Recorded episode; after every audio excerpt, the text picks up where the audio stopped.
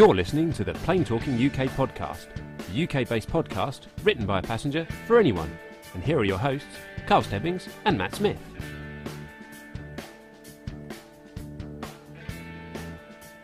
Well, hello and welcome to episode number 148 of the Plane Talking UK podcast. I'm Carl Stebbings, full of man flu, and with me is Oh. my co-host Matt Smith. Oh boy, and do we know? I tell you what, I feel sorry for his wife. I tell you, this is what he's like when he's got a cold. Honestly, It's not you would think it's he man flu. Well, honestly, ladies and gentlemen, you'd think he was dying the way he's been. he's been this morning. And if you show me what's in your tissue one more time, I'm going to throw the biscuit barrel back at you. Okay? Oh dear. so welcome everyone who has joined us this morning for uh, our Saturday morning show for a Yes. change uh, Yes. this week. It's the 21st of January. Uh, it's fu- it's six minutes past ten. We've started pretty much on time again this week. Yeah, Matt. I know. Two yeah, weeks on a yeah. trot. I know it's, very frightening, terrible. isn't it? Yeah, and that there is a good reason for that because unfortunately it's going to be a slightly shorter than usual show because Yeah, we've uh, got um, Matt's got to go. I've got to, which is which is a bit been very much in the pre-show. Uh, very much the element of, of conversation in the chat room is is the fact that I'm wearing me full on me full on uh, work outfit. So uh, apologies for that, ladies and gentlemen. I'm a little overdressed for um, this particular. Oh, we've got uh, York. You know, York Mole is in the chat room, Right, And he's in Hong Kong at the moment. Wow. He's watching the show from Hong Kong. So greetings to you, York. How cool is that? I know. Eh, blimey, Mm, I know. time difference must be huge. I, I, I don't even want to think about it. I Mind, know. mind you, he's probably a bit jet lagged. He probably Because he is, knows what time of the day it is. So greetings to everyone who's joined us and in the chat room. Uh, loads of names in there. I'll probably Mm. pass out if I say every name. That is but true, uh, yes. all the usual suspects Uh-huh. in the chat room this morning. And uh, yeah, Yes, hope- and by the sound of it, I'm going to need all of your help, ladies and gentlemen, because I'm not entirely sure Carlos is going to survive Yeah. today's show. But uh, we'll Yeah, well, I've chosen all the long stories Uh, for you. eight oh, thanks. Eight hours, by the way, is the, is the time difference. oh, really? Eight Yeah. hours? Oh, it's um, Forward or back? five past oh, it's it's oh it's oh it's Oh. um tea time there. Hmm. Ideal, lovely. Okay, good. Oh, right. You're right there. Yeah, I'm, I'm here. I'm Just here. I'm good. just about um, getting it. So we haven't got a segment from uh, Pip this week, No, no. unfortunately. We do have some listener Um, feedback though. We've got a bit of listener feedback as well, important listener feedback yes, to play Absolutely. uh, this week uh, from one of our listeners. And uh, yeah, we've got some uh, interesting news stories, as always, this week uh, for this show. And uh, yeah, we've, uh, well, we're um, just um, just so happy to be here. Indeed, absolutely. yes, I am anyway. I don't. Oh, what God, I can't believe I've got to work tonight. I'm going Yeah. to be murder, I tell you. Indeed. Uh, Yes. uh, but one, on the plus side, it's not karaoke tonight, it's just a disco. It's just a disco. No, Yeah. you- no, you see, I, I, this is where you and I differ because I always prefer the ones which have got karaoke in it because, frankly, Ah. it's less for. There's lots of button pressing to do, but you haven't. You know, they're responsible for their own entertainment when it comes to karaoke. So, I shan't be so if the singing evening anyway. is rubbish, it's their own fault. Mm. it should be a good night. It's, a, it's two birthday parties tonight, so it Oh, should be wow. good. Okay. Oh, so we are going to kick off the show then, as we do each week, with our rundown of the weekly news from around the world and the UK. So if you're ready, Matt. Uh, yes, I am, and rather unusually more ready than you. Okay, let's go. Música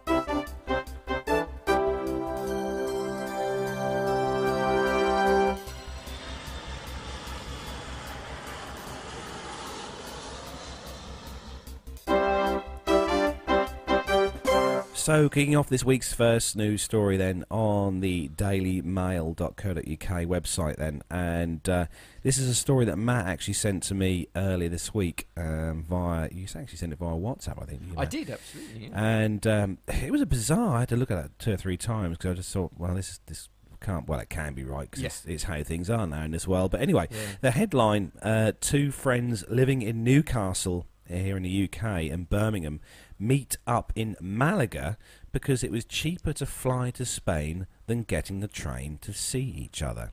I'm not. I'm not. I'm genuinely not at all surprised by that. I know. So, two friends living in Newcastle and Birmingham in the UK met up in Spain because two return flights were cheaper than one rail fare between the two English cities.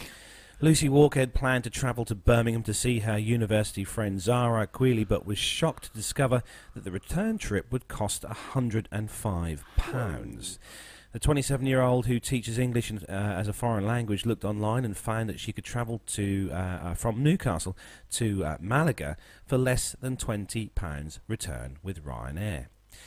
And um, here we go. Here we go. Zara, uh, she's a 26 year old charity worker, also found flights from Birmingham uh, for £55, 59 pence return with uh, Spanish budget airline Vueling.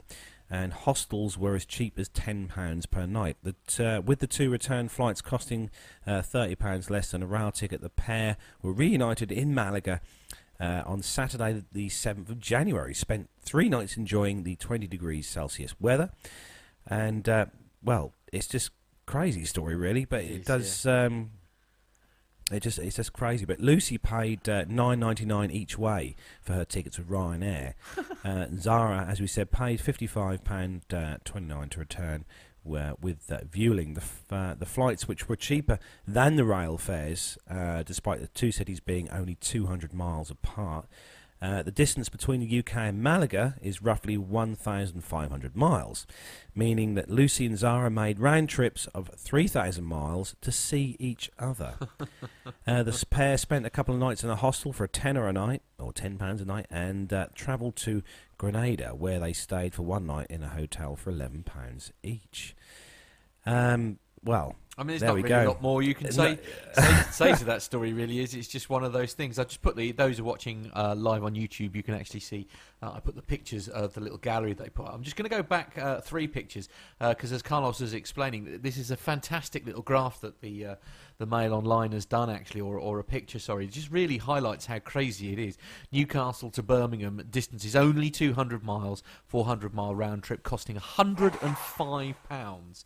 Um, but uh, Newcastle to Malaga uh, return trip costing nineteen pounds ninety eight, as I say, two thousand seven hundred mile round trip, uh, and then Birmingham to Malaga. I mean, it's just crazy, isn't it? It it is. I mean, it's it's great. It just proves that let- rail fares are honest, though. ridiculous. It- let's be honest though, if you're going to go and meet um, with a mate, I mean, what's the best? You know, where, where's the best place to do that other than Malaga? I mean, or some you know somewhere warm, somewhere it's probably not raining. You know, oh, it's just brilliant. I love it. perhaps we should do that next time I come to see you, Matt. You know, we're we're literally what seven miles away. Yeah, pretty much. Yeah. Yeah, Yeah. so it's probably cheaper for me to than get a bus and uh, or drive. That I'll just get a plane over. No, no, big trouble to land near you though, wouldn't it? Mind you, you have got you have got my local airfield near you actually, so I could land at yours technically. There's just no airfield near me here. No, I have I have nothing to add to that. Uh, Okay. my, my silence is uh, golden. it's golden on that particular subject. It's just yeah, I think it's slightly different. You know, I mean, at least they were 200 miles apart or 200. miles. It'd be interesting to see actually for our um, US listeners, just you know, if this the situation's the same with those guys in the US, you know, whether it's cheaper to fly places rather, Rather than rail. rail, yeah, Mm. actually, yeah. People, people, will, um, people in the chat room, yes, yeah, fill us in on that one. In the meantime, uh, we'll move on to our next story, and I'd kind of sort of We're hoped- back to form this I week. to say I kind of hoped that Carlos had forgotten the, what the, what usually story number two was, but uh, it's been a couple of weeks now since. Uh, but anyway, yeah, you've so had a break. Yes, this is on the Independent website, and this is actually, I think, the Irish version of the Independent, if I've read the uh, IE correctly. And it says Ryanair and EasyJet tipped for possible bids for struggling at Alitalia. Um, Ryanair has been touted as a potential buyer of Alitalia's short haul flight operations as the struggling Italian carrier continues to lose about 500,000 euros a day. Wow, that's a lot of money. Italian newspaper Il Sole 24 Ore re- reported that Alitalia CEO Cramer Ball has drafted two potential strategies, including selling its short haul operations with Ryanair and EasyJet named as possible buyers. Uh, another option for Alitalia uh, could be to establish its own low cost operation, the newspaper said. It added that Mr. Ball met Ryanair CEO Michael O'Leary last month and that Mr. O'Leary offered to carry Alitalia short and medium haul passengers for 40 euros each way. Uh, Ryanair said that it uh, does not comment on rumours or speculation. Uh, Gulf carrier Etihad also uh, owns uh, 49% of Alitalia, having invested in the airline in 2014 as part of a 1.76 billion euro rescue plan. Uh, Etihad uh, or Etihad had promised to return Alitalia to profitability, profitability by this year. Speaking in Dublin this week at the Global Air Finance Conference, Etihad CEO James Hogan said that the progress in Alitalia in the first full year of Etihad's involvement had been had had a meaningful effect at the Italian carrier. What is important that we is that we continue to focus on how we work through the challenges and work closely with the Italian government. He said on Wednesday, Mr. Ball met with the Italian investor group, uh, including lenders that owns the other 51% of Alitalia, to update them on cost-cutting measures so far. Uh, he has declined to comment on the reports in the Italian newspaper, Etihad recently invested 100 million euros in equity in Alitalia and also convert, converted a bond into semi-equity, according to Mr. Hogan. He said that in Dublin, uh, he said in Dublin that Etihad remains committed to its uh, equity partnership model, which has seen the airline take stakes in carriers such as Air Berlin, Air Seychelles, and Virgin Australia. Really? Virgin Australia? Hmm. Uh, he also called for the European Union's airline ownership rules to be overhauled to enable companies from outside the trading bloc to be allowed to buy more than 49% of any EU airline. Actually, uh, you might be able to answer this. I was at the O2 yesterday, as many people who follow my f- Facebook will know. You're always in London. Uh, yes, yeah, all right, that's a, that's a whole subject. We'll gloss over that and move on. Uh, but um, I was walking around the O2, and I, I, I went, and, I, as I put it in my own words, got my geek on, going to the Star Wars exhibition that was in there. Mm-hmm. Um, now, uh, there was a billboard, and I can't quite remember the details of it, but it was uh, it was like a sort of, um, I suppose it was like a, a, a priorities lounge. Um, you know, like have you Mm. heard of this like O2 priorities thing? It's a Mm. similar sort of thing, but it was um, the, the it was it was Virgin Atlantic and Delta. Um, yeah, that- they code share. yeah, well, well, Mm. kind of reading it is I didn't realise that they. they I, I I was a bit surprised. I thought, oh, I didn't realise they sort of you know were in cohorts really. But, yeah, uh, yeah, yeah, They, they code share. Um, Yeah. um, I was looking at uh, flights to Pittsburgh for May for the air show, and uh, at the moment the, the cheapest flights are um, Virgin um, and Delta. yeah, But when you look at the air flight going out from here to Pittsburgh or from here to um, San Francisco, I think Right. I forget what it is. now. I think it's wherever it is you, you change the on change, domestic uh, flight. Yeah, um, the flight's operated by Delta. It's, got- it's got Right. a Virgin. It's got it's a Virgin uh, number, okay. VS, whatever it is. Yeah, yeah. Uh, but, it's, operated, by, Delta. Oh, okay, well, I didn't Um, know that. Yeah, Yeah, every day's a school and day. I think coming back to the UK, it's flown by Mm. Virgin right okay. Delta. Yeah, so uh, you know, Cool. it's all very. Anyway, very I mean. I, I could only peer through the window and, and have a look at how, but it certainly looked very luxurious and. and But no, this uh, this story though, if if this uh, if, I mean, if Ryanair brought the short haul part of Alitalia, I mean Ryanair would be just ridiculously huge.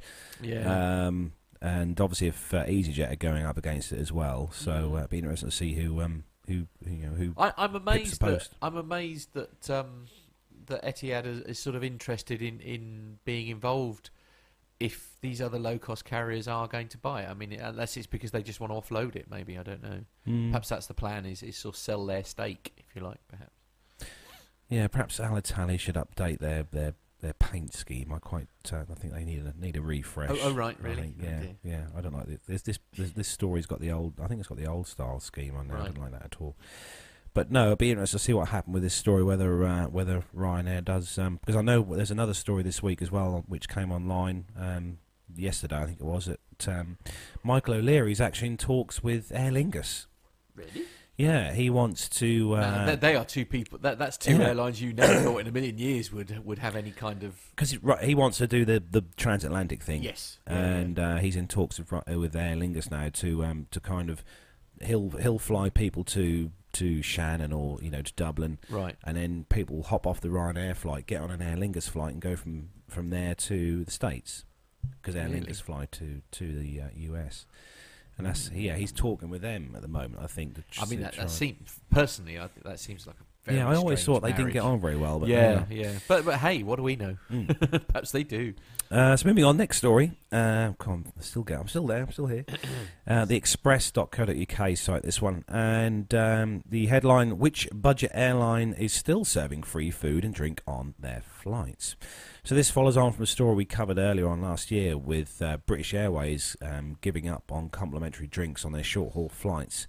Um, but there is still a uh, airline that uh, does give complimentary food on uh, on flights. So uh, the the airline in question, um, which most of you probably have heard of, TAP Portugal uh, Airlines, or Portuguese Airlines, uh, are still giving away, or still going to be giving away free food and drinks on on their short haul flights, unlike unlike BA. So they're going to continue to serve up uh, the free food and drink, and the type of foods to vary on the destination. But in most uh, cases, passengers are offered cold snacks or a meal served on a tray with a sandwich. Um, when flying uh, flying slightly further within Europe, flights uh, uh, flyers are offered a hot breakfast or lunch to, or dinner, depending on the time of the flight. Uh, and this is also applicable on flights to Finland, Poland, and Russia. Uh, even on internal flights within Portugal, passengers are uh, entitled to uh, a pastry or a sandwich on the uh, flight. And TAP Portugal also serves free drinks, particularly priding itself on its selection of wines. Uh, Portuguese tradition has it that uh, there should always be good wine on the table, it says on the uh, TAP's website. Uh, TAP flies from three UK airports uh, London Gatwick, London Heathrow, and Manchester. Offers over 80 destinations in 35 countries, including long haul destinations to New York, uh, with fares from London to Lisbon starting at £41 one way. So it's nice to see at least one. Uh, kind of sort of budget carrier still offers free food and drink on board the aircraft. I, I, I mean, I, I was, to be honest, I was kind of convinced that, that that had sort of died by the wayside. I mean, as you say, there's very few um, long distance carriers that, that give it to you for free. Mm. Certainly, I'm not. I, I think you still get your meals, but you you know you, you only get a complimentary something or other with your meal now, don't Well, a, you? lot, I mean, a lot of the long haul carriers still do do the free drinks and stuff, but obviously BA cut their um, food and drink on their short haul flights last year, right? which I think was a bit silly but, uh, Yeah. of them. well, um, well, it remains to see as, as whether it has any impact on on you know sales. Hmm. I mean, even on short haul flights, w- which we've been on in the past, I mean, the shortest flight we've ever done was 30 minutes, um, Yeah. but from Dubai to Oman, and even then we got uh, a roll and a, and a bottle of water. you know, Yeah, And that was a 30 minute flight. Yeah. But, um, yeah, it's, it's a shame, really, when airlines cut back like this. I, I do think it hurts. And, Mm. but moving on to the next story. Uh, yes. Um, This is uh, oh, this is regarding an airline we love to talk about on the show. really. Here we go. This is on the Business Insider website. Is that the right It story? is, yes. Yeah. Okay. Ah, yes. Here we go. wow. Uh, sorry, I'm having a little trouble getting the picture coming to come up for some reason, so just bear with me a moment. Uh, anyway, the headline is we can at least make a start. Uh, what's it like to travel on a Wow Air, the budget airline that flies from London to New York for 139 pounds? Would it not be cheap for you to fly to you to New York and then change? Mm, no, yeah. there are reasons behind. Um, oh, okay. Yeah. Oh, all right. Okay, fair enough. Earlier this month, the Icelandic low cost carrier Wow Air announced that for a limited time it would offer one way tickets from the west coast of the US to Europe and vice versa for as low as $69.99 or $69.99. That's 57 pounds sterling. At the time of writing, some of the airline's best fares from London include 130 39.99. This is again in sterling to Boston, San Francisco, Miami, New York, and Washington D.C. 149.99 again in sterling to Los Angeles and Toronto. 159.99 to Montreal and 179.99 to Pittsburgh. Ooh. Yeah, they're starting that in uh, spring. Ah, that's no good. It's, yeah. I bet it's too late, isn't it? Yeah, it's too yeah, late. Yeah, yeah. usually. Uh, flights also depart from Edinburgh, Scotland, uh, and Bristol in England.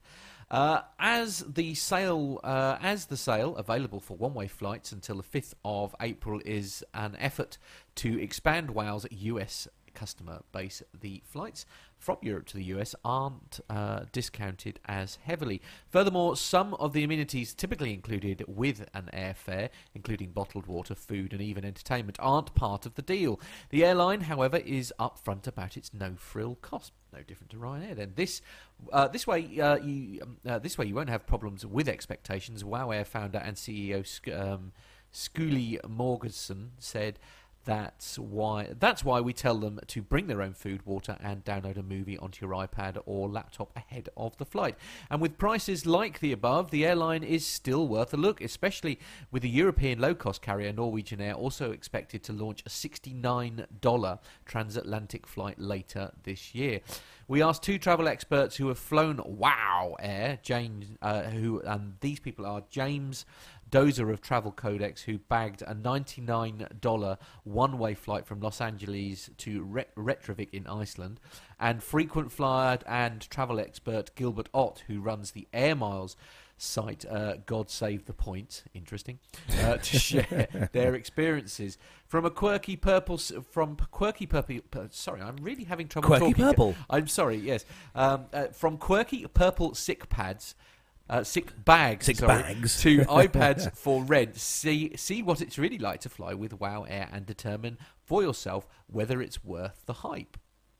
It's um, I mean, so I'll, pop- I'll pop some of these pictures up actually because it's Yeah, I uh, was looking, looking at the story while you're reading that, Matt, and um, I mean, there's there's a there's a picture here of two of the seats here. Um, I'm guessing it's towards the rear of the aircraft. 'cause Yeah. It's where the last rows are, where there's two seats instead of three, yeah. and they actually look quite. I mean, they look quite roomy. Uh, I mean, Liz. I Um. I think Liz Piper said in the chat room that uh, she said that uh, she heard that Wow were a bit cramped and, and dirty and a bit sort of bit manky. right. Um, but I mean, there's there's a few quirky little things that Wow have done in the uh, cabin. I mean, the, the little um, the headrest covers, yeah. and they've got one here that says "Hi, I am your seat." Uh, and um, and then be my guest next. time. yeah, and there's, a, nice, there's yeah. another one um, that's on the back of one of the other seats that says, "Where is it?" I saw this earlier on here. Um, here we go. It must be an overwing exit seat. It says, "Wow, this seat is roomy." on the back there, because that's something to get very excited about. quite yeah. But I mean, the, the pictures that they've got on the website here, I mean, the aircraft look really quite um, They look clean, very clean, very cl- modern. It's the low profile seat, so you get more leg Yeah. room for for your buck, as it were. Um, I mean, I don't know, Pete. where- I mean, I allow you to take a, a cabin do- bag on. Do we know what the uh, Do we know what the seat pitch officially is? I don't know if it says on the story what the seat pitch is on the uh, on the WoW Air flights, but they use the A330s for the uh, long haul Yeah. stuff. So very Um, similar to what EasyJet use for. for Well, three they, they they have three twenties for um, EasyJet they use Yeah. for them, but Okay. uh, but yeah, they use a three thirty the long haul. The um, uh, I think they've got that. The wow, I've got those set up in the three four three I think configuration, Yeah. uh, twin aisle. Uh, just checking. Yeah, it is three. Uh, no, it's a two, two four, th- uh, two four two. So it's uh, two and then an aisle four and then an aisle and two seats on on the WoW flights. Uh, but you've got no seat back entertainment with that either with Right. WoW, so no nothing to watch. So you need to take your um, an iPad or an iPad or a tablet which, with which people tend to do anyway these days. I mean, I Um, suppose it's different, but it was actually saying if you're travelling, uh, I'm not entirely sure who wrote this. Oh, so James Dozer actually wrote again, who was leaving this review. He said if you're travelling with a partner, you want to pay for the seat assignment, but for a solo traveller, it's amazing value. Ott said uh, the seats are in a two by four by two layout. According to the website, it costs a minimum of seven pounds ninety nine to pre-book a standard seat. 31 inches of legroom uh, online for a flight over four hours from £30.99 for an XL seat, which is 32 inches. So a whole inch costs you 15 quid. like over 20 quid, sorry. Um, and uh, for an XXL seat, which will give you 35 inches of legroom, that'll set you back 37.99. These are all in sterling, by the way. Um, these prices all go up for flights over eight hours. They've actually there's some of the pictures on here, Matt. Um, one of someone on Instagram has posted the the sick bag has got a vomiter, a vom meter on the sick bag, which go. is quite If interesting. you're watching on YouTube, If you're watching on know, YouTube, yeah. just have a quick look at this, and you'll see the uh, the vom Yeah. the vom vomiter. I Um, like it. Yeah, and there's also, if you go a bit further down, the overhead, uh, Yeah. the overhead um, air con- air conditioning controls that you have on the aircraft with the call button and stuff. And there's a sticker above those saying "honk if you're hungry." I mean, this this airline, this is a bit like that airline Kulula, you know, the one which has got all the uh, on oh the side of the all, all aircraft the, all with the all livery on the here is a pilot and here is a door and stuff like that. Absolutely, yeah, yeah. I, Um, I, I must say the sick bag is amusing me. It's like you know, if the bag is full, it's considered our competition's prices. Uh, Ice- uh, if you're sort of like a little bit further down, Icelandic pronunciation, you know. They've got uh, where the uh, electrical that power outlet is under the seat for charging your device. They've got a sticker on that that says "I've got the power" Right. on there with a little smiley face. I mean, there's definitely a, a, a quite a jovial airline. yes, I think you'll indeed. say. I think I think it's safe to uh, say that. to say yes. the least. Um, um, the only thing I was, was looking at, Matt, when you had the story there, is the, the food that's on Yep. offer. There's uh, there's a picture on here of a chicken risotto dinner, and it looks like it's in a in a cardboard tray. And It does look It really does appealing, doesn't look- it? Again, if you're watching on YouTube, you can see the picture there. I mean, it, that's not the most appealing thing I've ever had put in front of me. It's also, to be fair, however, not the worst thing I've ever had put in front of me. I mean, at least it's got. I mean, the only the only thing that disturbs me here, look, if you look at the, if you look very very closely, the end of the carrot has accidentally been left in. oh yeah, I did see. So you think, hmm, yes, okay. Oh, so dear. nice, nice work there, uh, Wow Air. But hey, Any let's be honest. Let's be honest. It's cheap. You, get what, What you, you pay, pay for. and- Exactly. And, uh, if you're not overly worried about frills and stuff, and you think, all right, well, you know, I'll, I'll bring a bag worth of snacks or whatever, Yeah. or I mean, you know, if you time it right. I mean, I quite often don't have any breakfast, or, or will skip a meal at some point. So you know, if if, if you We'll put it out ahead- there before we leave this story. We'll put it out there to any of our listeners on the show. If you've travelled with Wow Air, send Wow. us send us an email Yep. and let us know what the uh, Yeah, what your flight was know, like. yeah, let us know what the service was like. So anyone anyone who's listening in the world of podcast Yep. land who's travelled with Wow, get in touch with us uh, via our website. So next story, moving on, and um, this, this is me. I can't. It remember. is you, yes, Going, yeah. going blind here and deaf and everything. Uh, this is on the QZ. It's man flu. Man flu. Stop it. I know. Man up. so the uh, the next story is on the QZ.com website, and the uh, headline: "The most annoying habits of airline passengers ranked." So airfares have uh, created the lowest level in seven years, but there is no ticket price uh, low enough to make up for the biggest downside of commercial air travel, which is other passengers. The online travel agency Expedia polled passengers for a fourth year on the most obnoxious passenger behaviours, and surprised the rear seat kicker yet again has turned out to be the uh, respondents' most Yeah. loathed type, with 64% of respondents kicking off. Hideous. Uh, and that in particular, bad behaviour can escalate tensions, leading to one uh, of uh, the other subtler forms of air rage, uh, retaliatory seat reclining. A full quarter of respondents said that they would recline their seats if a passenger behind was kicking them uh, or otherwise behaving badly. Meanwhile, 35% cited seat back reclining itself as annoying behaviour, uh, one that can set off a domino effect in the back of the plane as each passenger desperately angles for a few inches more legroom. Uh, most passengers don't blame cranky children themselves, they blame the parents. Uh, inattentive parents and the aromatic passenger with bad body odour or strong smelling perfume or cologne were among the top complaints. Other jo- uh, grating behaviours i- included excessive chattiness. Uh, the loud engine isn't the only reason to bring some noise cancelling headphones on your trip. Hogging the armrest at 34% and public displays of affection at 28%. Oh, I really hate that. And at uh, 18%, flirting. Hmm. Uh, Expedia, along with the market research uh, firm GFK, polled over a thousand passengers in December last year. Uh, they've got the uh, the uh, little list there of stuff uh, which we've gone through there, and the mad bladder, twenty-two percent. What's a mad bladder? When you got to keep getting up and down to go for oh, a wee wee. right, okay. Uh, which is okay if you're on the end seat, but Yes, if you're in the 'cause you're window seat, you've got to, yeah. yeah. you've got to shunt people out of the Yeah. Oh uh, no, single and ready to mingle. That would be me. The advent of basic economy class could well create a new gripe in the next year's survey. Passengers flying in the rock bottom class fares recently unveiled by United Airlines and American will be prohibited from using the overhead bins, but that possi- uh, probably won't stop some from sneaking bags in. Do you know what I think is going to appear on this list if, if one of the stories that? that? we read uh, a little while ago uh, comes in where, where you can take phone calls in flight?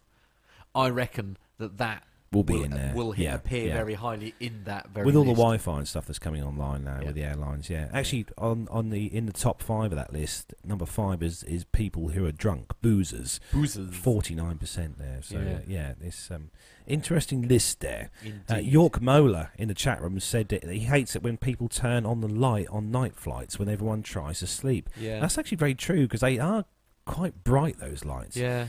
Um. So yeah, very true. York. See, uh, on some of the older aircraft, it was less. You had less of an impact because you used to be able to angle the light, so it might be just bright for a second, but at least you could sort of move Yeah, it away move and it point away. it because because they, had a very narrow focus, didn't they? And Yeah. you could sort of more or less light up just your book yeah, uh, if you wanted to. But uh, on the newer flights, they they tend to be just a yeah yeah, yeah, light yes yeah light on, light off. yeah Exactly. So moving on to the next story. Indeed, yes. Uh, Um, on on the next story, uh, it is on the website Uh, Geo.tv, again, marvellous. I do wonder where you find half of these things.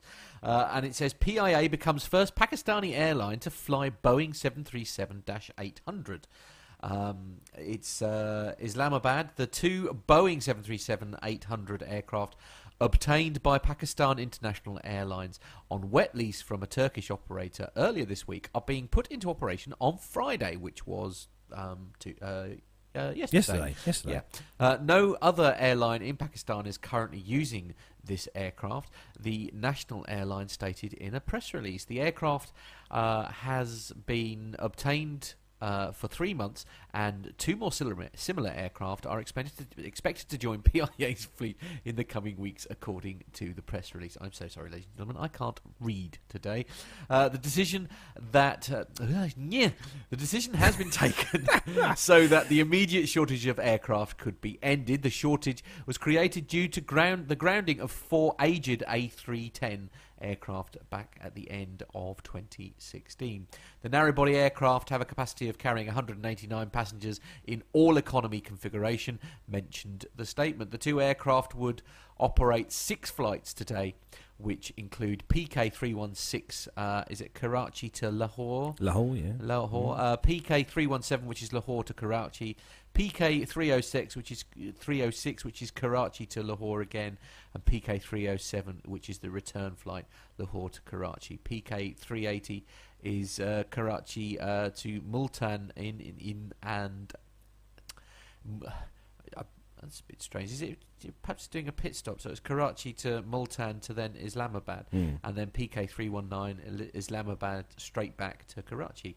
Wet lease on which the aircraft has been obtained is a range covering the hire of an aircraft, including the provision of flight crew. Oh, so it comes with flight crew as well, Mm. and even fuel sometimes. Hmm. Wet leasing, yes.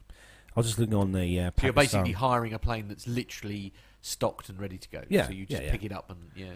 They've um, they've got eight of these on order. The uh, seven three seven dash eights. Okay. Any any Uh, time any time frame? No, it doesn't say. I'm just looking at their website. Uh, they've got two in service, must as be I said. It must be really expensive, so they must be only Mm. doing this because they're desperate.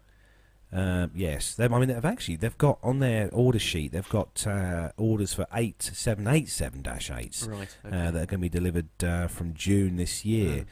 In 20 or this year 2017 Mm. um, but they've got a bit of a mixed fleet actually Pakistan they've got uh, Airbus 320s 330s ATR 42s and 72s uh, 777 200s uh, 777 300s and uh, they are actually Pakistan International Airlines just a bit of info were the launch customer for the uh, Oh, 777 200 cool. LR so there we very go very very cool. So, moving on to the next story then, and uh, this one is on the Mail Online site.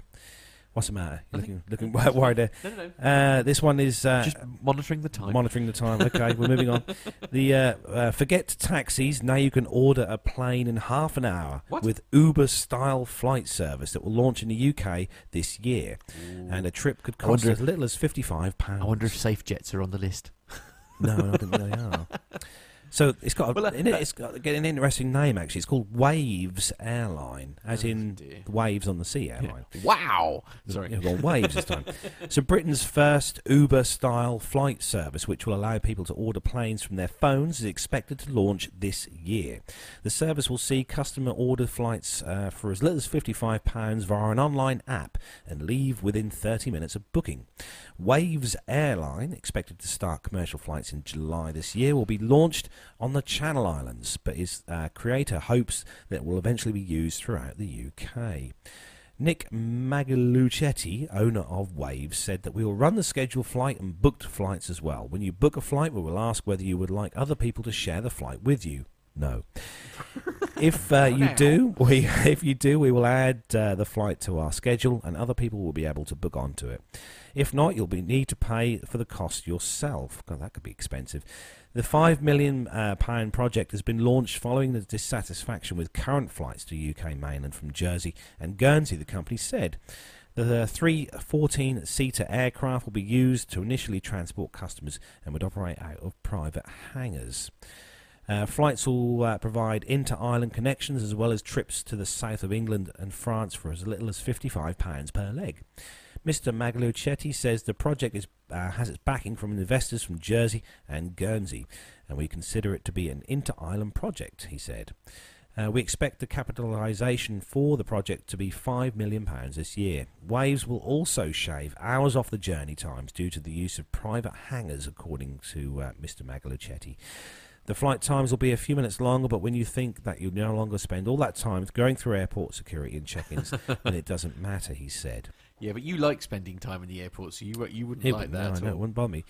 So, so basically, then you can just get your phone and click on a button and say, "I want to go from here to uh, Scotland to now in half an hour," and uh, yeah, that, that'll get you a, a That plane. would be amazing. And, uh, that would be amazing because hop it's on. it's a long flight. It's a long Mm. drive. I know that for a fact. I think it took us about seven hours to get home when we, when we went. yeah. I think the aircraft they're looking at using is um, very, very similar to the Cessna Caravan, the 208 Yeah. Caravan. In fact, Uh, I think it is. Is it? Yeah, I think it is the Cessna Caravan, the 208, the similar to the uh, the parachute plane that Mm. uh, that Stuart flies. So Wow. yeah, so look out for Waves, Waves Airlines. Ooh. Ooh. Next story, Matt. This is yours. This has um, got an interesting headline, but carry on. Okay. Uh, uh, oh dear. Actually, uh, Owen sent this story to me I Did think, he? during the week, actually, and it was just. I, th- I think I, I, I, I don't know if he's in the chat room today, but I think one of the things he said to me was literally like how the other one percent of the world live. Really, isn't it? It's a bit like that. But anyway, it's on the Independent, uh, the UK version this time, and the headline is Emirates Airline introduces moisturising pajamas for first class Did you say Passengers. moisturising I pajamas? said moisturising pajamas. Are these pajamas that moisturise you? I'm not even going to entertain that. Anyway, the luxuries of first class plane travel are but the mysteries of most of us who can only dream of boarding a plane and turning left. Warm towels, champagne, beds, fancy chocolates. How could it get much better on a long haul flight? Well, with moisturising pa- pajamas. it perhaps. Uh, Emirates has just launched the world's first moisturising sleepwear for the skies, which are offered to passengers flying overnight. Uh, made from Hydra Active microcapsule technology, ladies and gentlemen. There we are. I'll say it again. Made from Hydra Active microcapsule technology, the pajama. In, indeed. Uh, the pyjamas promise to keep passengers' skin soft and well hydrated. Emerging from a flight with dry elbows must be of utmost concern to first class passengers. Uh, the the I feel obliged to do it in a full Queen's English thing. The, the pyjamas work by gradually releasing nutrient rich sea scalp as you move, which allegedly improves circulation and prevents dehydration. Presumably, it doesn't leave wearers reeking of kelp, though. Oh, that's charming. Uh, the first class flyers are given uh, sheep skin like blankets to snuggle up in, as well as slippers and an eye mask to ensure a restful, comfortable sleep. Wow. What's more, there's also a, a, a felt pouch. Oh, that's nice. If you, if you ever needed one, a felt pouch.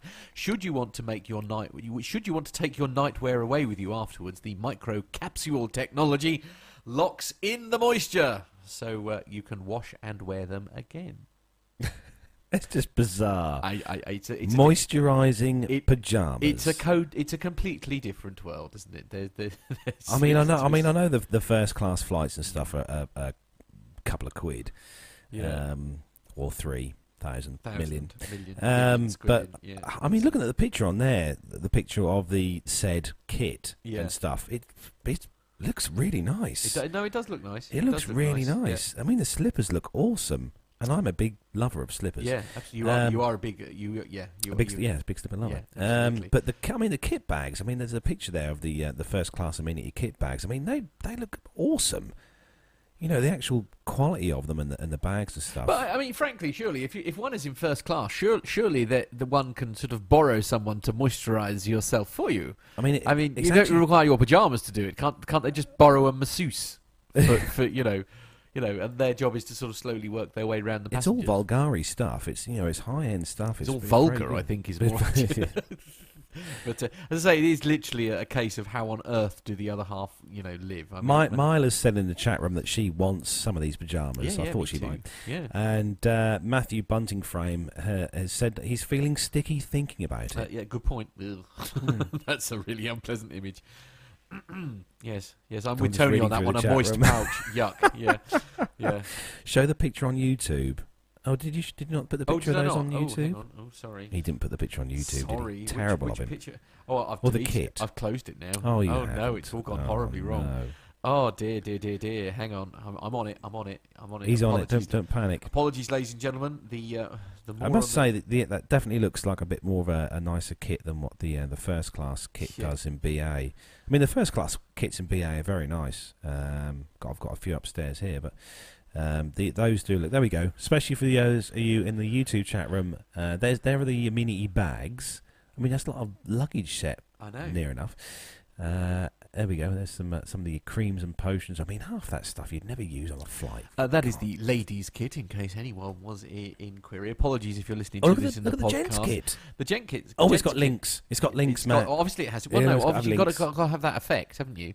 Uh, but uh, yes, independent.co.uk and search on there for Emirates Airline moisturising, and you will find these pictures. um, but uh, the moisturising pajamas just look. I don't, I don't know. They don't look any There we go. different to a. There are the pajamas. Yeah, I don't know. But Actually, where, we- where do you go to get changed? Ah, but when we travel business with Emirates, there's a completely separate toilet bath or bar toilet Is with there? with Emirates. Yeah, and it, it it's a slightly more room than a standard economy sized toilet. Right, Yeah. I should blooming well hope so. right. Okay. Actually, yeah, Matt, uh, Matt, I was just thinking to myself, uh, Matt, Matthew Bunting Frames answered my question. I was wondering who does the, the massaging on the aircraft, and it's Thai Airways Ah, who that's do right. the massaging yeah, and stuff yeah. in first class. Yeah, No, that would be nice. So moving on to the next story, and uh, just getting my throat here. Here we go. The, this is on thestrad.com, and the headline: KLM Airlines refuses to allow Viola. I hope I pronounced that correctly.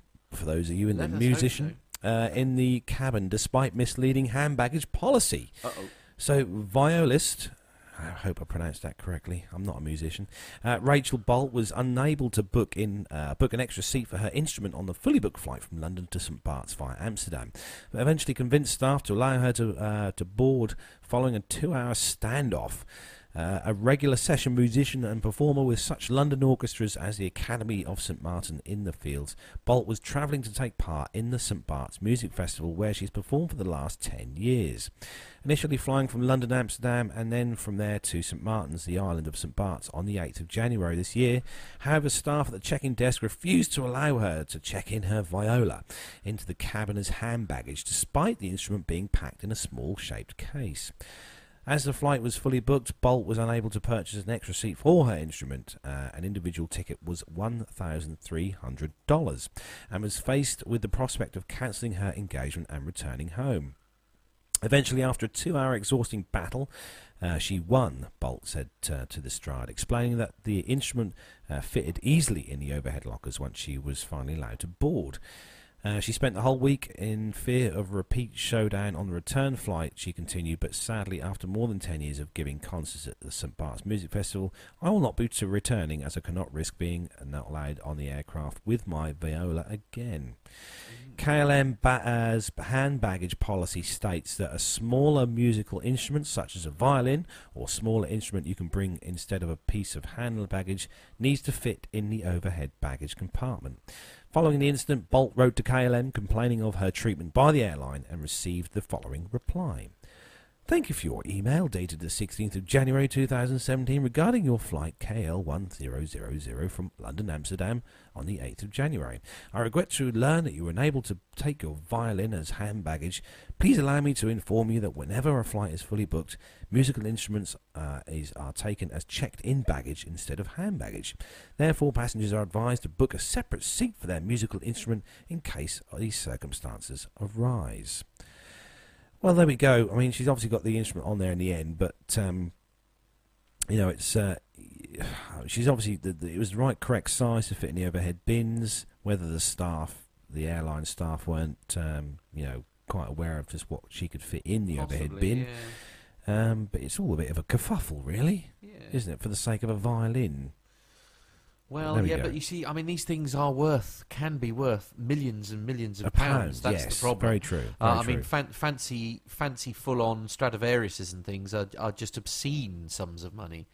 Obscene sums of money. uh, Um, apologies, by the way, for those. Of, there are some people who have been messaging me personally who've been trying to watch the show um, using their phone. For some reason, our normal link is crashing uh, when it goes into the YouTube app. It's not coming up properly. Really? So if you search for Plane Talking UK uh, within YouTube, uh, and then if you go to it, sort of, you know, on your phone, if you see what I mean, it's then all right. But for some peculiar reason, the link is not doing what it normally does if you try and watch it on a on a mobile device. So apologies uh, if you're trying to watch the live stream and and it's misbehaving. Uh, very very strange. Uh, don't know why that is. That's never happened before. Strange. There we go. Indeed, I suppose it's my go now, isn't it? Yes, it is. So, Yeah. new next story is uh, is all yours, then, Matt. Okay, this is oh ping. Is that you or me? Me probably. No, I'm not pinging. Uh, okay, it is. It, this is the. Oh. No, what happened there? Bizjournals.com. Okay, something went horribly wrong there. Oh, bizjournals.com. My apologies. Yes, sorry. I, I'm getting weird pop-ups this week. Uh, it's my, my. I've obviously got an update. anyway, bizjournals.com. Uh, it's uh, Boeing uses drone for runway water spray tests on new 737 Max jet. Uh, and there is a little video for this, which if Carl's had told me in advance, I might have been on. No, no. Anyway, Boeing airplane engineers have, we'll forgive him because he's not very well. Uh, Boeing airplane engineers have, for the first time, used a drone to help conduct special tests on how its new 737 MAX performs uh, when. Uh, as it hits heavy water while speeding down a runway. The drone made its debut in special water tests um, the Chicago based company conducted recently in Glasgow, Montana, uh, according to a video added to the Boeing's website this week. The unmanned aerial vehicle, which Boeing called a new teammate, helped flight test engineers capture footage directly from above the 737 MAX to show exactly how the passenger jets perform as it races through simulated extreme water conditions. The images from above were combined with images they also captured from beneath the aircraft. The jet was tested at almost uh, was uh, tested at almost takeoff speed to simulate real conditions created with almost 3,000 gallons worth of water poured between foam blocks placed on the runway. It said uh, in the video. Uh, uh, a test and evaluation ground operations engineer said that the tests aimed to put the new 737 MAX through its paces in extreme water conditions, not unlike those in a good Pacific Northwest winter rainstorm Or UK. or the UK, in fact. The tests ensure that water sprayed up from the jet's nose uh, gear and main landing gear won't have any imp- negative effects on the engine performance or any of the auxiliary power units, uh, said. Boeing's video stated the auxiliary power unit inlet for the 737 MAX was redesigned to include a retractable door, which engineers wanted to ensure worked properly in the extreme conditions. Boeing flight test photographer uh, John Parker said that the drone helped document the spray pattern created by the speeding 737 MAX in the carefully organised tests.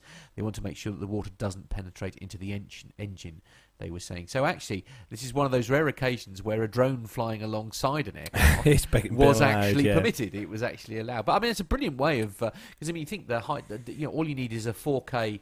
Well, glorified Glo- Camera, GoPro, yeah. don't you? All you need is one of those. You can then take that video footage and really analyse what impact. Uh, it's it an has. important It's really part good. of flight testing as well. Um, for yeah. you guys uh, listening to the show, if you take yourself over to the bizjournals.com Yeah. site and the video, the story's on there. The video is there. It's just over two minutes long, and uh, it's uh, really it's a decent, you know, high res video, and Oh. it shows uh, the water. I mean, the water spraying up from uh, from the main landing gear Yeah. is quite uh, considerable, actually. Yes, our, our YouTube issue appears to only be affecting mobile devices because Oh, really? Dave is watching it on his TV and it's working fine. So, oh, good. Well done, yeah, Dave. Yeah, well, done, David. Well done. Yeah. So next story, moving on, and it's uh, another Boeing story kind of thing, and Airbus as well. So it's kind of a joint story between the two of them. And this one's on the Mail, DailyMail.co.uk website. The headline: Could wide-body passenger planes end jet lag? Researchers say low-pressure cabins on Boeing 787 Dreamliners and the A350s could stop symptoms. Uh, so jet lag starts to creep up on travellers once the plane hits altitudes above six and a half thousand feet. However, two new nice wide-bodied aircraft, the Dreamliner and the A350, may have cracked the code to stopping the phenomenon. These commercial airliners are designed with plastics in the airframe, allowing the cabin to stay pressurized at 6,000 feet no matter how high the aircraft flies. Some unacclimatized persons who travel to terrestrial altitudes above 6,500 feet experience acute mountain sickness, a self limited syndrome characterized by symptoms of headache, nausea, vomiting, anorexia, lassitude, and sleep disturbance. Oh, I've had all them this week. Sounds lovely. Uh, reports in a study published in the New, New, Journey, uh, New, England Journey of Medicine. Although jet lag symptoms start to appear at 6,500 feet, commercial aircraft fly at about 38,000 feet in the air, and at this altitude, the cabin is pressurized to 8,000 feet. When humans are flying at an internal altitude of 8,000 feet, their heart and lungs have to work overtime to supply oxygen to the organs, which results in feelings of fatigue and shortness of breath, reports George Habosha with the airfarewatchdog.com. However, Boeing and Airbus have cracked the code by keeping the cabin at a steady 6,000 feet inside.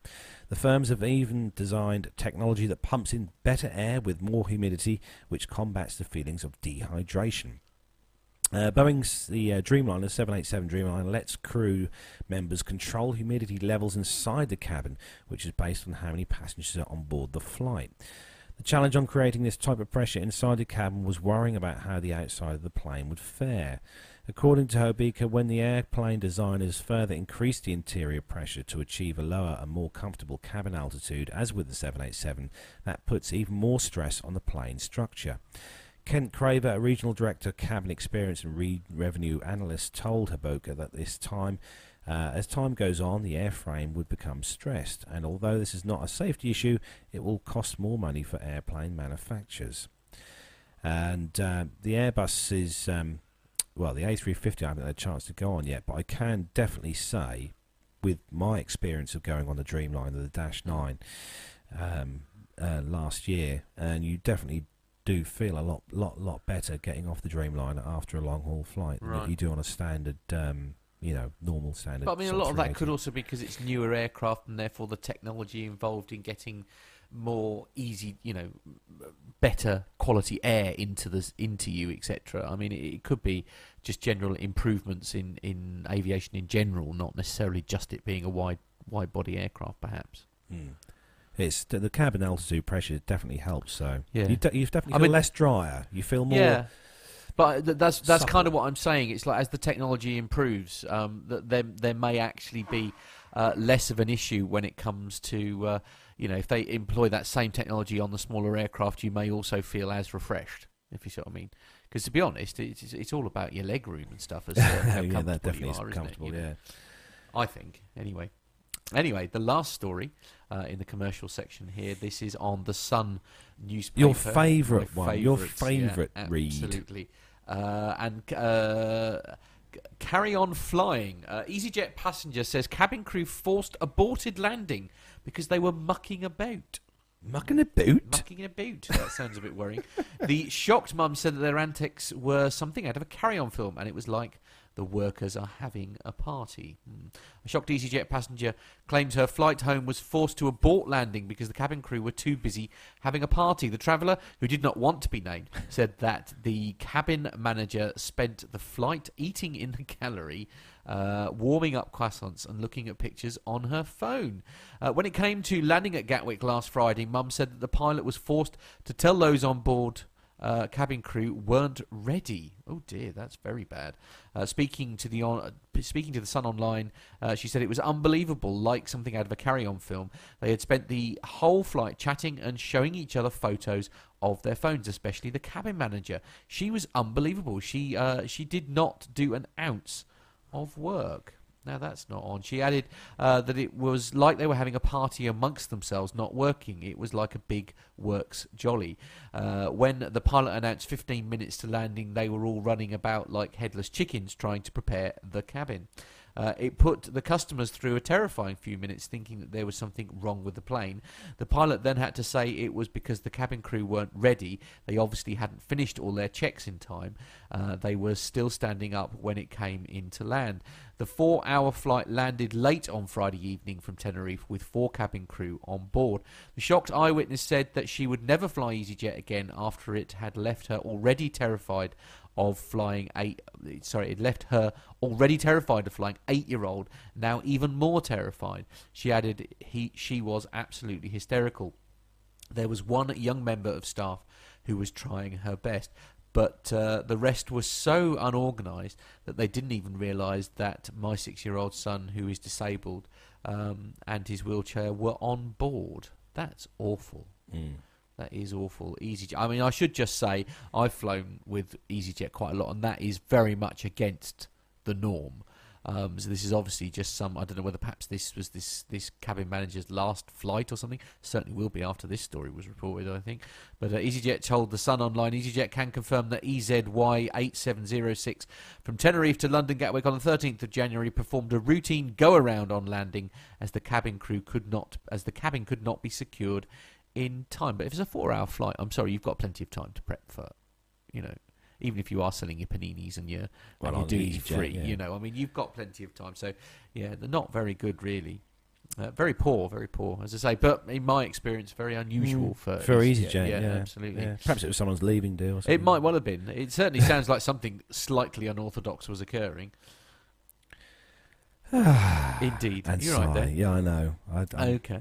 I'm fine. I'm fine. I'm, Okay. I'm just reading a chat room here. They're talking about iPhones. Pff, Oh right. Uh, Silly, Why? What's silly. the matter? What's the matter with the iPhone now? nothing, nothing. They're brilliant phones, Matt. Anyway, moving on.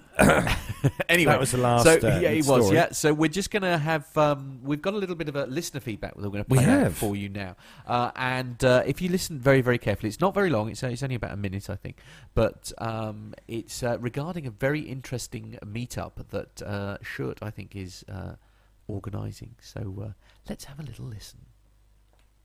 Hi everyone.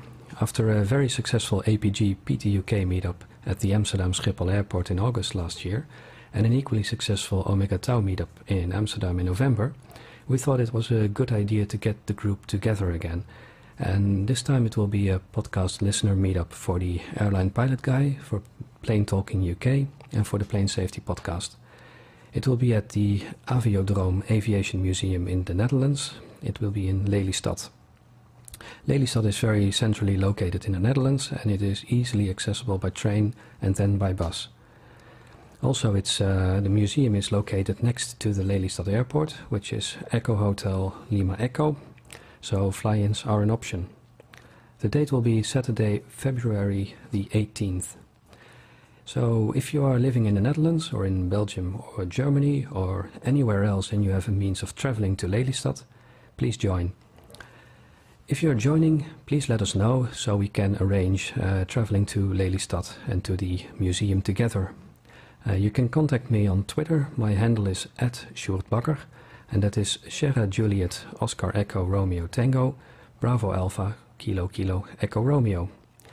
Bye for now and see you in Lelystad.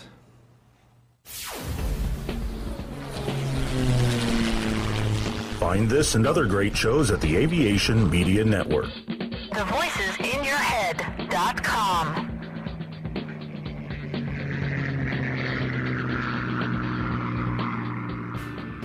The Plane Talking UK podcast is a voluntary project that aims to keep you informed with the latest aviation related stories from newswires across the globe. Producing our content does cost money though. If you enjoy our show, why not help us keep on the air by making a donation towards the server and website hosting fees through PayPal? Any contributions would be greatly appreciated. Are you an Amazon user? If so, why not do your shopping through the link on our website? There's no cost to yourself, and Amazon pay us a small referral fee on qualifying purchases. To find out more about the show and to meet the team, take yourself to our website www.planetalkinguk.com. Or find us on Facebook at facebook.com forward slash planetalkinguk, on Twitter via at planetalkinguk, or get in touch via email on podcast at planetalkinguk.com. Thanks, Thanks for for listening. listening. Aviation media has long been the domain of the newspapers and magazines. Well, not anymore. I'm Steve Visscher, And I'm Grant McHerron, and we're bringing aviation right into your radio. Yes, we're making aviation cool and interesting for everyone. Hang on, aviation's always been cool. Check this out. How cool is this? Grant, Grant, turn that down. Here at Plane Crazy Down Under, we've got pilots, engineers, air traffic controllers, industry leaders, even politicians dropping by to talk to us about the amazing world of aviation right here in Australia and occasionally in New Zealand as well. Wow, that's cooler than I thought, mate. Find us at planecrazydownunder.com, on iTunes, or lurking about on other people's podcasts just like this one. We've got crazy accents and lots of great aviation content. And we promise not to talk about the cricket. No, never. Not the cricket. Quack, quack, quack, quack. what is cricket, anyhow? Something we win a lot. Oh, there Oh!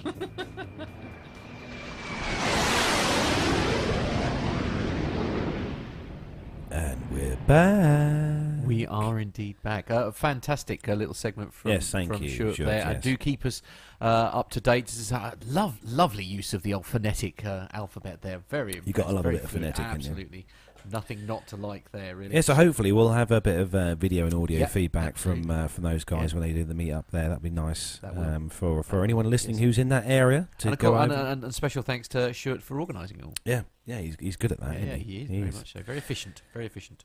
So we've um oh dear, we've got uh, a couple. Three more stories to go. Just we've hang got in three there. more stories to go. We have.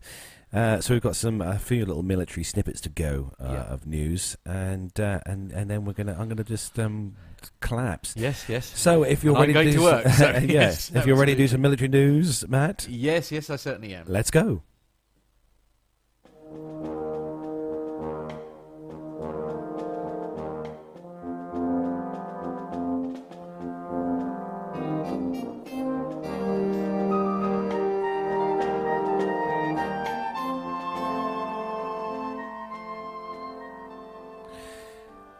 So our first news story then uh, for the military segment this week. It's on. Um, it's actually on Sky News' website.com and um, naughty naughty of Royal Air Force. Yeah, very. So the uh, headline: RAF in utterly shocking unauthorised Hercules plane landing in Ireland. So a diplomatic spat has broken out between the UK and Ireland after a Royal Air Force aircraft landed at Shannon Airport without permission in a serious incident. The Hercules transport plane came down in County Clare, but clearance from the Dublin government was not sought in advance. UK military chiefs are now facing a dress down after the unapproved landing on the 29th of December last year, which has been described as a total affront to the Irish sovereignty and utterly shocking. British diplomats told Irish officials that there had been a communication breakdown and that there are set to be more discussions to make sure the correct procedures are followed in future. As Ireland is a neutral country, permission should have been sought beforehand, and assurances should have been given that the aircraft had no weapons or ammunition or explosives and was not on an intelligence gathering mission or a military exercise or operation. The British Embassy in Dublin uh, has since told the Irish officials that the Hercules was unarmed and was not gathering intelligence or on an exercise or operation and landed in Shannon to refuel. Ireland's Foreign Affairs Minister Charles Flanagan said the government views breaches of procedures set down for the granting of permission for such landings with the utmost seriousness. I have instructed my officials to discuss the matter further with the British Embassy for a view to ensuring uh, that correct procedures are followed in the future. 21 other RAF flights followed the correct procedures to land in Ireland last year. Clare Daly, an independent politician from Dublin, revealed the information in a parliamentary question and called for closer scrutiny of NATO aircraft in Ireland. Uh, Miss Daly, who campaigns uh, against the use of Shannon by foreign military, in- including the US, said it's utterly shocking that a foreign military aircraft landed without permission from the Department of the Foreign Affairs on Irish soil. It is a total affront of our sovereignty and any nation of neutrality. The minister should be uh, there before the Dáil Irish Parliament apologising and assuring us of the measures that he's put in place to prevent a reoccurrence. I think I don't know. I mean, obviously they've got to follow procedures and stuff like that, and it is is a bit naughty. But God, blimey! I mean, the only the only the only thing that disturbs me a little bit here is it said the only reason it landed in Shannon was for refueling. Yeah. So what's the what I don't quite understand is um, they're not very far away from England. You know how who who got the, the, the value so wrong that they had to do an emerg well not an emergency landing but they had to land, in for Shannon fuel. for fuel. I mean, I don't think they were probably running out of fuel. They just landed to get more fuel. But I, I don't know. But I mean, t- Tony S has said in here that in the chat room that Royal Air Force planes have been using Shannon uh, since this incident, so he thinks it's not a big issue. no, okay. It, it, it's Um, somebody else is making a big. It's probably the media making more of an issue out of it. Liz Piper said as well that um, she said that this does sound like a bit of a major overreaction. Yeah, I, I agree with you. I think it's bloody silly, really. I, the, Honestly, the, tr- the trouble is Northern Ireland um, and and the UK in general don't have the best of histories, and there are some politicians in Northern Ireland that will make a big issue of, of something because it involves us, Mm. um, which is understandable. I mean, our, our track record in, i is not fantastic when it comes to sort of you know. Matthew Bunting Frame has put in the chat room that they wanted to stop for a pint. Oh yeah. yeah, yeah. Well, you got true, yeah. you know, you, you know, when when when in Ireland, I a know. Guinness all the way, really, isn't it? You know? I tell, I tell you, I tell you one set of people who wouldn't have hated this particular incident. Right. Plane spotters. Right. Well, yes, that's at true, Shannon yeah. Airport. Yeah, absolutely. There we go. Yeah. yeah. Did they have them in Ireland? Oh yeah. Oh right.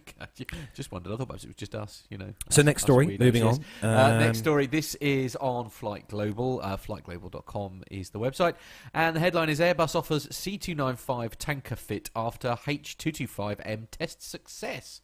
Now, That's always good news, isn't it? Airbus Defence and Space has begun offering its C295W transport with an in flight refueling system modification after completing a fresh series of trials with a medium rotorcraft. Ooh, very exciting. Uh, conducted during December in conjunction with Airbus helicopters, the trials involved a pair of C295s uh, supporting H225M. Uh, now, you'll have to help me how I say that. Caracal, Caracal. Caracal, Caracal, Caracal. Caracal? Oh, right. It's one of those Qatar, Qatar, you're, Qatar. You're a great help. Thanks. Anyway, the H225M something or other. This uh, involved the use of a palletized hose and drogue uh, refueling system deployed via the mini- medium transport re- transport's rear ramp. Uh, contacts were executed at speed of 105 to 115 knots. That's at roughly 194 to 202 kilometres per hour. And both crews reported smooth and simple operation, the airframer says. It had also, uh, last September, performed a series of refueling system contacts between a pair of C295s. The system is now being offered to existing and prospective C295 operators, Airbus says. Possible applications include special forces applications and extending the range of search and rescue aircraft. Uh, Flight Fleet's analyzer records that the 295 and the winglet equipped W model as being in service with 23 nations, with the total operational fleet standing at 152 units. I like the C295. I think it's an awesome. That's like a mini, mini, mini, mini Hercules. Yeah. Like mini, Yeah, mini, yeah. mini. But Uh, ideal for, for sort of small aircraft Mm. refueling. Yeah. This always amazes me, Matt. The picture that was on here of this refueling. I mean, you, you're always used to seeing aircraft, you know, fixed-wing aircraft refueling fixed-wing aircraft. But when you've got a fixed-wing aircraft Well, refueling with a helicopter Yeah, yeah, in mean, helicopters is- it must be one heck of a feat to to, to get those Uh, two, yeah. you know, married up at the same time. Um, with a helicopter, so it's just amazing, absolutely amazing. Hats Yeah. off to the pilots of those aircraft. Yeah, it, it, it's a, it's an incredible picture. It really is. Uh, it's just well, I mean, refueling in general, as you say. But I, I, I suppose yeah, uh, the thing is, is the helicopters don't fly very fast. Yeah, yeah. Certainly in comparison to, or perhaps I've misunderstood that. I don't know, uh, listeners. I mean, they're fairly me. they fairly rip along, but I mean, they're not as they're not as quick as a fixed-wing Yeah. aircraft. I mean, they're probably more stable, ironically, in the air Mm. than, than you know, especially with a with a competent pilot. You know, but um, yeah, very, very, uh, very, very clever. Very So the last story on uh, Flight Global's site, and um, it's another C-130 uh, story. Israel tests updated self-protection fit for the C-130J. So the Israeli Air Force is equipping its Lockheed Martin C-130J uh, Samson tactical transports with advanced self-protection system against the threat of air to uh, surface-to-air missiles. Uh, as Israel continues to receive deliveries of the US built transport, the Air Force's Flight Test Center has been performing operational tests of the new countermeasures equipment based on the highly accurate decoy flares. Uh, this work has been conducted as part of a wider activity to equip the service's C 130Js with systems to support the missions of the Israeli Defense Forces Depth Command. Once equipped with the updated self protection package, the Air Force's transports will be able to operate in areas where terrorist groups have ready access to shoulder launched heat seeking missiles. Uh, Fleets Analyzer database shows that the Israeli Air Force is having received four C 130Js, with the service planning to acquire a further three examples. Now, these, Matt, on the picture here, you probably you, you haven't got there. Yeah. Um, it's uh, the countermeasures that they've got. They've um, a lot of the uh, uh, military aid sort of transport aircraft have the capability to fire these the flares. There's some quite striking pictures online of these aircraft firing the flares off, which is quite cool. But uh, it's uh, it's a good way of uh, when someone fires a missile at you, Matt. That um, you know you Yeah, sort of deflects the, it, uh, the heat the, heat heat signatures. Yeah, Yeah, yeah. take away the missiles Yeah. so they don't come near you. Yeah. Um, but it's a good bit of kit to have on because these aircraft, obviously, you know, big transport aircraft. They're not fighter jets. Mm. Yeah. They're not going to be, uh, you know, pulling away at uh, mass G, you know, uh, mass max speeds to get away from Yeah. uh, missiles. So uh, No. it's good to see they've got these on here. Yeah. saves saves lives as well. So it's always good news. Definitely the way forward. Yes. So that's where we bring that part of the show to a close. Yeah, so I've got a couple of emails that I'm going to whiz through. Yes, right we have you. had some Uh, very nice emails. We have indeed. Uh, the first one I'll deal with, and I think she's, I think she might still be in the uh, the marvelous uh, chat room that that is. It's the lovely Jenny. She sent us a little email saying that, uh, uh, "Hi there, Matt and Carlos. After unsuccessfully trying to get time off." Uh, around uh, of the Netherlands meetlet meeting meetup, sorry, in February. I am now planning a trip to the UK to see my mum, which is always nice. She had to cancel her trip because of a, a bout of flu uh, in January. Is PT UK planning any meetups or events in the next month or so? Um, well, we're trying to sort a few things out. That, that we, we do have uh, we do have something up our sleeve for 150th, which We is do. in a couple of weeks' time.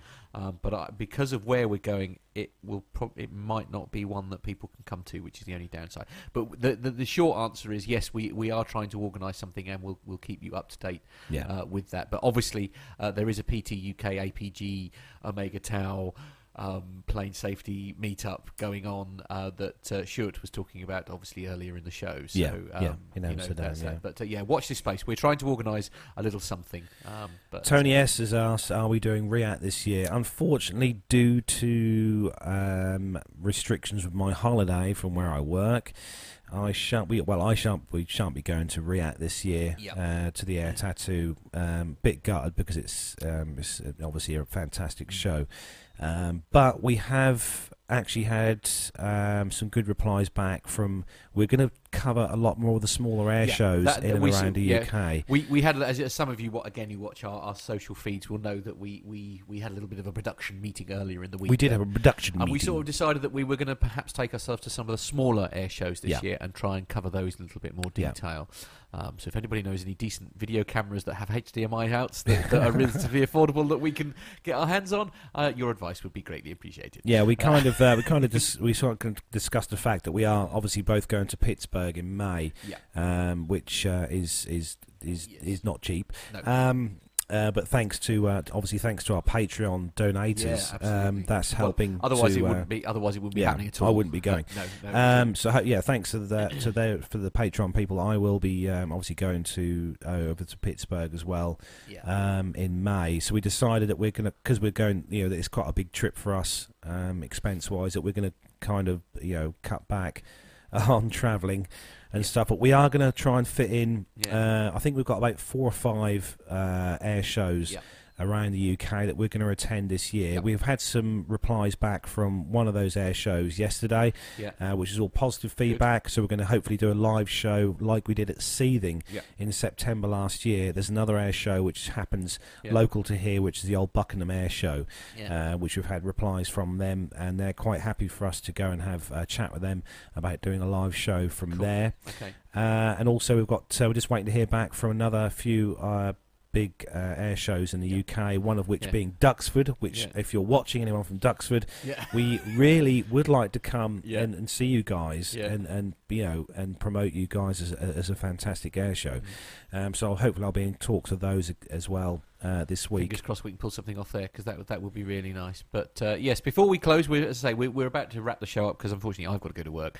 Uh, but uh, before we go, uh, we had a lovely email uh, during the week uh, from Jason in Coventry. We did, and yeah. uh, basically it says, "Hi Carlos and Matt. First of all, uh, love the show. That's very Steve Wright, isn't it? Yes, love the show. Love the show. Have been listening for a year now. Really has added to my love of all things aviation. We're off to Disneyland in February, Oh, flying lovely. from Birmingham with Air France. Can't wait to take my two young daughters on a plane again and experience all things Disney. I can't think of anything more exciting. Uh, did you watch The City in the Sky on BBC Two last night? So this would have been Sunday just gone. Uh, if you didn't, I think you should. Uh, you would both really enjoy it. Carlos, you will love it, I'm sure. And Matt, there's plenty of A380 talk to keep you interested. At one point, they even show across the pond. Ooh, where a few mad dogs make an appearance. I'm sure that would make Captain Jeff smile.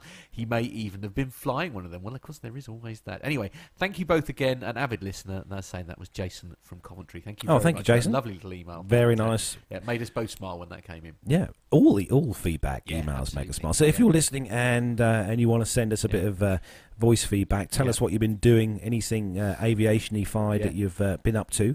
And uh, Jason, uh, when you've had your little trip to, to uh, Yeah, let us know how you got on. Disneyland About the flying. uh, and let us know all about how the flying went. Maybe, and uh, maybe even record a little audio, something or other Yeah. on your phone. Send it. In. Yeah, into send it in to 'Cause us. We love to hear what you sound We like. do, we do.